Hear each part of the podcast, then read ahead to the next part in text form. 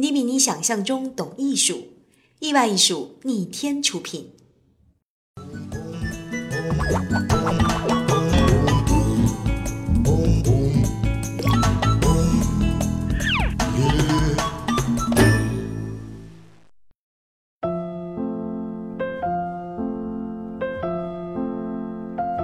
艺术很难吗？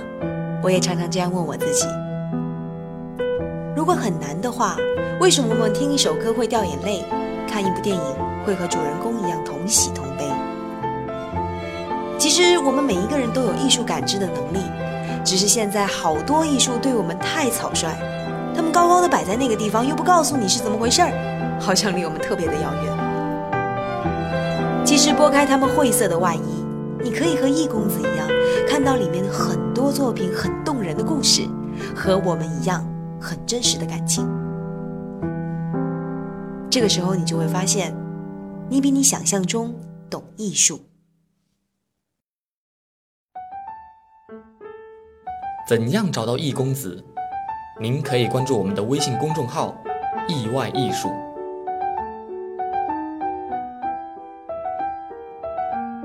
上期易公子讲到了《最后的晚餐》。好多的艺粉都到微信平台上给易公子留言说：“哎，你讲到最后的晚餐就给达芬奇大爷整整跪了一个礼拜。那这一期你讲更有名的蒙娜丽莎，那你是不是要给达芬奇大爷跪一个月啊？” 面对这种传闻，易公子只想说：“你怎么能够被这种传说给迷惑呢？你知道蒙娜丽莎这幅画虽然很有名，但是围绕在他身边也有特别特别多的传说，而这些传说里面有多少水分？所以。”今天，我们就应该站在一个客观的角度，撕开他那些传说的外衣，然后再给达芬奇大爷再跪一个礼拜。其实啊，你仔细的去看那个蒙娜丽莎这幅画，你就会发现说，他的笑，你真的永远都摸不透他到底在笑什么。还有，如果你再仔细再看一下，你就会发现说，除了前景是一个人之外，他的背后。居然还有一幅风景，那个风景是什么意思？再来，在那个风景里，好像似乎又隐藏了一些什么。如果你更有心的话，你就会发现他的身后其实是有两个只留下了一半的廊柱。天哪，这些东西其实都构成了蒙娜丽莎这一幅画之所以如此有名又如此神秘的因素。而今天我们就要来讲讲那个不是传说的蒙娜丽莎。不是传说之 Chapter One，蒙娜丽莎是达芬奇的自画像吗？要破这个传说，你首先就要了解达芬奇是谁。你以为他只是伟大的画家吗？错了。你听我先念那么十分钟的绕口令，先憋住气。达芬奇除了是一位伟大的画家，他还是一位建筑师、音乐家、数学家、工程师、制图师、发明学家、解剖学家、地质学家、植物学家和作家。天哪！听不清楚啊，其实反正就是太多的专家了。他最早呢是以音乐家身份出道的，喜欢吹笛子和七弦琴，还能自己作词作曲。他有一个特异功能，就是写镜像文字。而且你知道他牛到什么程度吗？他可以左边左手画画，右手写字，或者右手画画，左手写字。哇哦！他在一个牛逼闪闪的人生里面，真的是设计出了史上第一辆装甲坦克。基于人体解剖研究，又设计出了史上第一个机器人，他还是第一个画出子宫中胎儿的人。所以说，易公子老师在想，如果他有兴趣往医学实践方面发展的话，也许还可以再添一个家，就是妇产科专家。可能真的是因为他太厉害了，所以有人就觉得说，既然他那么厉害，然后。他是天才嘛？天才就是不按套路出牌嘛。但是这个不按套路出牌的天才，竟然会把一个商业类的肖像，我们都知道，达芬奇画的那个蒙娜丽莎，其实最开始这幅画呢，只是他收了钱给一个商人老伯画的肖像，一它属于一个商业画作。但是达芬奇这个天才一直把这个商业画作带在身边，直到他老去。所以大家就觉得说，这幅画一定没有那么简单。然后。很多科学家都开始吭哧吭哧的研究，说他这幅画到底隐藏了什么样的秘密呢？哎呀，我发现了，蒙娜丽莎其实根本就不是商人的妻子，这幅画达芬奇想画的就是他本人。你看，你看，你看，我把达芬奇的自画像和蒙娜丽莎肖像并在一起的时候，奇迹就发生了，他根本就是一个人嘛。其实易公子还真的干过这件事情。我们在自己的节目里面呢，还把达芬奇的自画像和蒙娜丽莎肖像并在一起，就在我们这个视频节目。但是，我还发现了一点，因为我也并了一个人，我到最后发现说，你光把达芬奇肖像和蒙娜丽莎肖像并在一起呢，还不够靠谱。我并了一个人，就是宇宙第一直男王力宏和李云迪，我把他们俩也并在一起，后来也发现，也有一个奇迹啊，他们两个亲密的也简直就像一个人了。所以呢，这就有点像什么？有点像滴血认亲，就是你把这个血滴下去，那个血滴下去，血融了，好，你觉得他们是一家人。那你把这个血滴下去，又把另外人的血滴下去，血也融了，那你怎么解释呢？对吧？所以这样的推理其实就不太成立。怎样找到易公子？您可以关注我们的微信公众号“意外艺术”。不是传说之 Chapter Two，他的微笑为什么这么神秘？其实关于蒙娜丽莎的微笑，历来是最多的。英国有一个医生认为，她的双手放在腹部，很明显就是怀孕了嘛。可是人类学家不同意了，尼玛谁说放在腹部就是怀孕了？难道不可以是刚吃饱吗？不可以是刚吃饱正在打嗝吗？于是有人继续研究，说蒙娜丽莎这个表情啊，就好像是刚吃了巧克力一样。就是那个巧克力产生的欢愉激素，令他发生了这样的笑容，所以他笑是因为他刚吃了巧克力。但是性学家不同意了，尼玛当时还没有巧克力呢。他之所以笑，是因为他刚刚经历了性高潮。嗯，亚麻袋。更有甚者，直接认为他的笑根本就不是开心，他那头披散的卷发早已经就陷入了他妓女的身份，所以他的笑其实是在讽刺。这个时候，法国的脑外科专家开始站出来说话，说：“你们都说的太复杂了。其实蒙娜丽莎刚得过一次中风，她的半个脸的肌肉歪了，所以看起来好像是在笑。”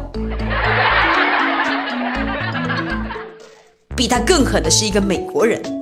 美国有一个博士说：“他说蒙娜丽莎压根儿就没笑，她的表情很典型的想说明自己，他想掩饰他自己没长门牙，没门牙的蒙娜丽莎。”真的这么多传说，如果你不去考证的话，你差点就给跪了。易公子，我是披星戴月翻遍史料，最后终于了发现了一个关于蒙娜丽莎微笑的一个最靠谱的解释。说几年前，加拿大国家研究委员会他们受到了法国方面的邀请，派出了一个十一个人的研究小组，他们呢把卢浮宫的那幅蒙娜丽莎扒下来，进行了一场渗透式扫描，这也是迄今为止对这幅画做的最彻底的透视了。扫描结果发现呢，蒙娜丽莎的衣服是罩在一层薄薄的纱布里的，而这种薄纱服装恰恰就是16世纪初意大利孕妇或者是哺乳期的妇女她们的典型装束，所以他们一致认为这幅画其实就是为了纪念蒙娜丽莎她刚刚生下了第二个儿子，因为她身上穿着就是一个只有孕妇或者哺乳期妇女才会穿的这个装束。这个结论出来了以后呢，其实关于蒙娜丽莎微笑的猜测慢慢告了一个段落。不过易公子非常好奇的一件事情啊，就是为什么他的微笑可以产生如此的猜测？为什么他就那么神秘呢？其实啊，这跟达芬奇的画法是有关系的。会画画的朋友肯定都知道，眼角和嘴角是最能够反映一个人物的情绪，但是达芬奇偏偏把这两个地方都画得特别模糊。这也就是我们绘画里面常说到的叫渐隐法。有科学家直接做了一个 X 光分析，就发现了蒙娜丽莎的眼角和嘴角竟然有三十多层，将近四十层的超薄油彩，每一层的厚度不到两微米。两微米是一个什么样的概念呢？就是头发丝厚度的五十分之一，这么薄。达芬奇他是把这一些不到两微米的油彩涂在手指上，然后再抹到画上的。你想啊，我的手指上面要沾到不到两微米的油彩，然后一层一层抹抹三十多层，将近四十层，这么纤薄的油彩，可见达芬奇的功力有多么深厚。再加上这个油彩的层数很多，所以每层颜料都要很久才能风干。估计这种效果呢，其实要花好几年的时间。光是渐银法，你就可以觉得说，哇，达芬奇真的太厉害，他是一个伟大的画家。但是如果光只是渐银法的话，还不足以证明达也有多牛逼。你拿它来和文艺复兴同时期的人物肖像画去做对比，你就会发现，同时期的人物肖像画其实大部分都是侧脸，完全的侧脸。达芬奇的做法呢，虽然是让蒙娜丽莎侧坐着，但是似乎叫了她一声。Lisa 刚好转过来，达芬奇刚好抓住了他那一瞬间的表情流露。换句话说，这是一幅抓拍。这个时候你再去看蒙娜丽莎的那个画像，你就会发现，其实蒙娜丽莎是侧坐着，然后她的表情又是四分之三正对着你的。所以这种抓拍的方式，就本身这种做法呢。他在文艺复兴时期就很少见，没见过。然后呢，达芬奇又画的并不是让蒙娜丽莎去摆拍，他那个姿势之所以那么自然，其实完全就是那一瞬间抓拍而成的。这就跟我们在平常拍照的时候是一个道理。对于没有任何 pose 经验的人来讲，如果你不是模特，我相信你肯定也能够很。很深刻的跟我一样有这样的感觉，就是摆拍是一件特别令人抓狂的事情，尤其是你经常会遇到一些摄影师说，哎，来来来来看镜头啊，新郎跟新娘看这里，来新郎再离新娘再近两公分，然后那个嘴角再扬一点点，对对，牙齿像是六颗再露八颗，天哪，你看到这样的摄影师你就会疯掉，因为他虽然让你。摆出那样的笑容，但是你真的很僵硬，那不是你自己最真实的一面，所以拍出来你老是觉得说哇好不自然哦，笑得好僵硬。但是达芬奇没有，达芬奇是那一瞬间抓住了蒙娜丽莎的动作和表情，所以丽莎的笑才会那么自然。而且你要知道啊，那个时候没有照相机。达芬奇不仅要捕捉到 Lisa 那一个转瞬即逝的表情，而且要把那个表情深深的印在他的脑海里，然后再把这个所有的东西做到一个最真实的还原。渐银法，抓拍，足不足够 hold 得住你？如果还不够的话，达爷接下来有一招，口味就有点重。别人画肖像呢，是按照他外在的形态来画。我看到他的脸，我看到他的嘴，我看到他的身体、他的姿势、神态、动作。但是达芬奇硬生生的把一个肖像发展成为了人体解剖学。达芬奇是一个私生子，没读过什么书。达芬奇说啊，反正我就没读过什么书嘛，要画人，那我想一想，画来画去要画真实一点嘛。为了画真实一点，我就来看看人的构造是什么样好了。所以他前前后后解剖了三十多具尸体，形成了上千页的手稿。早上画蒙娜丽莎，晚上到医院去解剖尸体。他为了要确定哪一些肌肉的拉伸、收缩和放松会使人露出不同的笑容，为了要确定这件事情，他去做了一个简直就是解剖学才能做的事情。而且他这个事情一直到这几年，3D 数字成像技术获取的图像，才在精确度方面超过了达芬奇的解剖成果。渐银法，抓拍，为了画一个人，甚至用了解剖学的原理，我真的是要给打野跪了。还没完，如果这个时候我们已经长跪不起的话，那易公子想告诉你，还没完。不是传说之最后一个 chapter。蒙娜丽莎背后的风景，你注意了吗？如果说蒙娜丽莎的人像是达芬奇对于人类研究最成熟的解剖，那么我觉得他身后的风景就是达芬奇对于自然变换最透彻的一个研究了。曾经有人说过，说达芬奇其实是研究过中国的绘画的。你看蒙娜丽莎背后的那个山川风景，啊，青灰色调。雾一样的朦胧，就好像一点点宋代和元代山水画的感觉。这样看起来好像也有可能，因为达芬奇出生的年代对应到中国刚好是明朝中期。说个题外话，达芬奇和唐伯虎恰恰出生在同一个时期。别人笑我太疯癫，我笑他人看不穿。不见武林豪杰墓。无花无酒锄作田。达芬奇有没有可能接触过中国的绘画呢？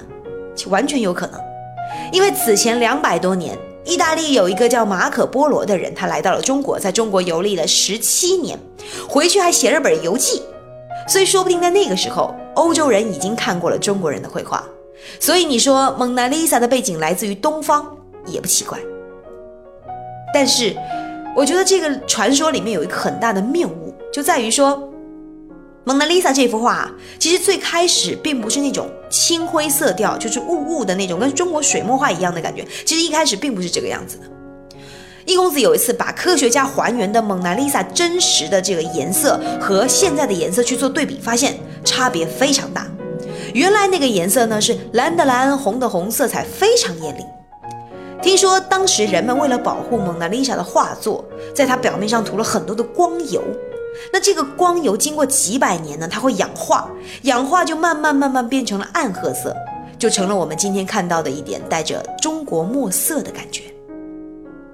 所以咱们就别自作多情了，达芬奇还是纯粹的西方人，他画的蒙娜丽莎背后的风景呢，还是他们家那个门头沟的景色，那是他小时候生活过的一个小山镇，叫做托斯卡纳。不过他画的并不是他们家那个门头沟现在的样子啊，而是那个门头沟的远古时代。如果你有机会仔仔细细的去看这幅画的时候，你就会发现那个风景啊。背后的山峰非常的险峻，然后那个湖水就好像快溢出来一样，好像是一个很怪异的原始地貌。这个时候疑问就来了：为什么达芬奇要这么画？好好的，为什么不画他现在的景色，要画他远古时期的景色？要得到这个问题的答案，其实我们还是得回顾一下达芬奇这一生。达芬奇说了：“反正我就没读过什么书。”看到鸟在飞呢，我就研究一下，设计出了一个飞行装置；看到水在流呢，我就研究了一下，改变了河道，建个水库。平常画画的时候，我反正赚不了几个钱呢。那为了生计呢，我就去承包个道路工程，凿穿高山，建造桥梁。干这些事情都是要花时间的，我觉得时间不够用啊，我就发明了一个多项睡眠法。我每工作四个小时就休息十五分钟，这样我一天就只用睡一个半小时，余下的时间拿来全部拿来干活。一辈子顶别人八辈子，太可怕了。你去研究达芬奇的这一生，你就会发现，达芬奇其实对于自然、对于人类都有着超乎常人的了解。因为他有超乎常人的了解，所以才有了这些跨时代的发明和设计，也才更能够掌控大自然的规律。他也才可以从一幅画当中，或者说从他的那个托斯卡纳小山镇的那个现在的地貌里面去推算出他从前的地貌是什么样子的。好，这个时候你再来想一想达芬奇画的蒙娜丽莎这一个人，蒙娜丽莎的身份。蒙娜丽莎的身份，我刚刚讲过了，是一个孕育着生命的女性，刚生下第二个儿子。其实它代表的是一个生命的传承。然后它背后的风景呢，又是一个原始地貌，它代表的是自然的更迭。这个时候我们就发现，万物万象的变化循环就是这么的类似，自然如此，人也如此。所以，蒙娜丽莎是达芬奇对于人类研究的成熟一瞥，而他身后的风景又是达芬奇对于自然变换规律的研究成果。这么小的一张画。浓缩了达芬奇对于这整个世界一生的思考，所以从这幅画里面，你就会看到一个伟大的达芬奇，他好像一直想要去参透人跟自然之间的秘密一样。但是你会发现，达芬奇不管是他设计了这个飞机的模型，呃，设计了跳伞的模型，他设计了装甲坦克的原型，等等等等，他利用自然或者利用对于人类的研究去做了这些发明，但是他们都没有付诸实践。他也没有真正能够改变世界。一个这么伟大的专家，不管他再怎么拼命，也赶不上大自然变换的步伐。他发现他最终还是要死去的，而大自然也依然会无穷无尽的延续下去。这个时候，易公子想起了当时在蒋勋老师工作室的时候，蒋勋老师对易公子说过这样的话：“没错，我们一生都在用力。”当你用力的时候，你就会发现你有很多的妄念，你想要了解它，想要得到它。而当我们有一天终于发现说我们根本不可能掌控的时候，我们开始放下，而那一刻，我相信就是悟的开始。这个时候，我们再回过头来看蒙娜丽莎这幅画，再看她为什么会笑，你就会发现，蒙娜丽莎那个笑好像参透了这一切的秘密一样，她看透了这一切，所以她的这一笑比自然还要永恒。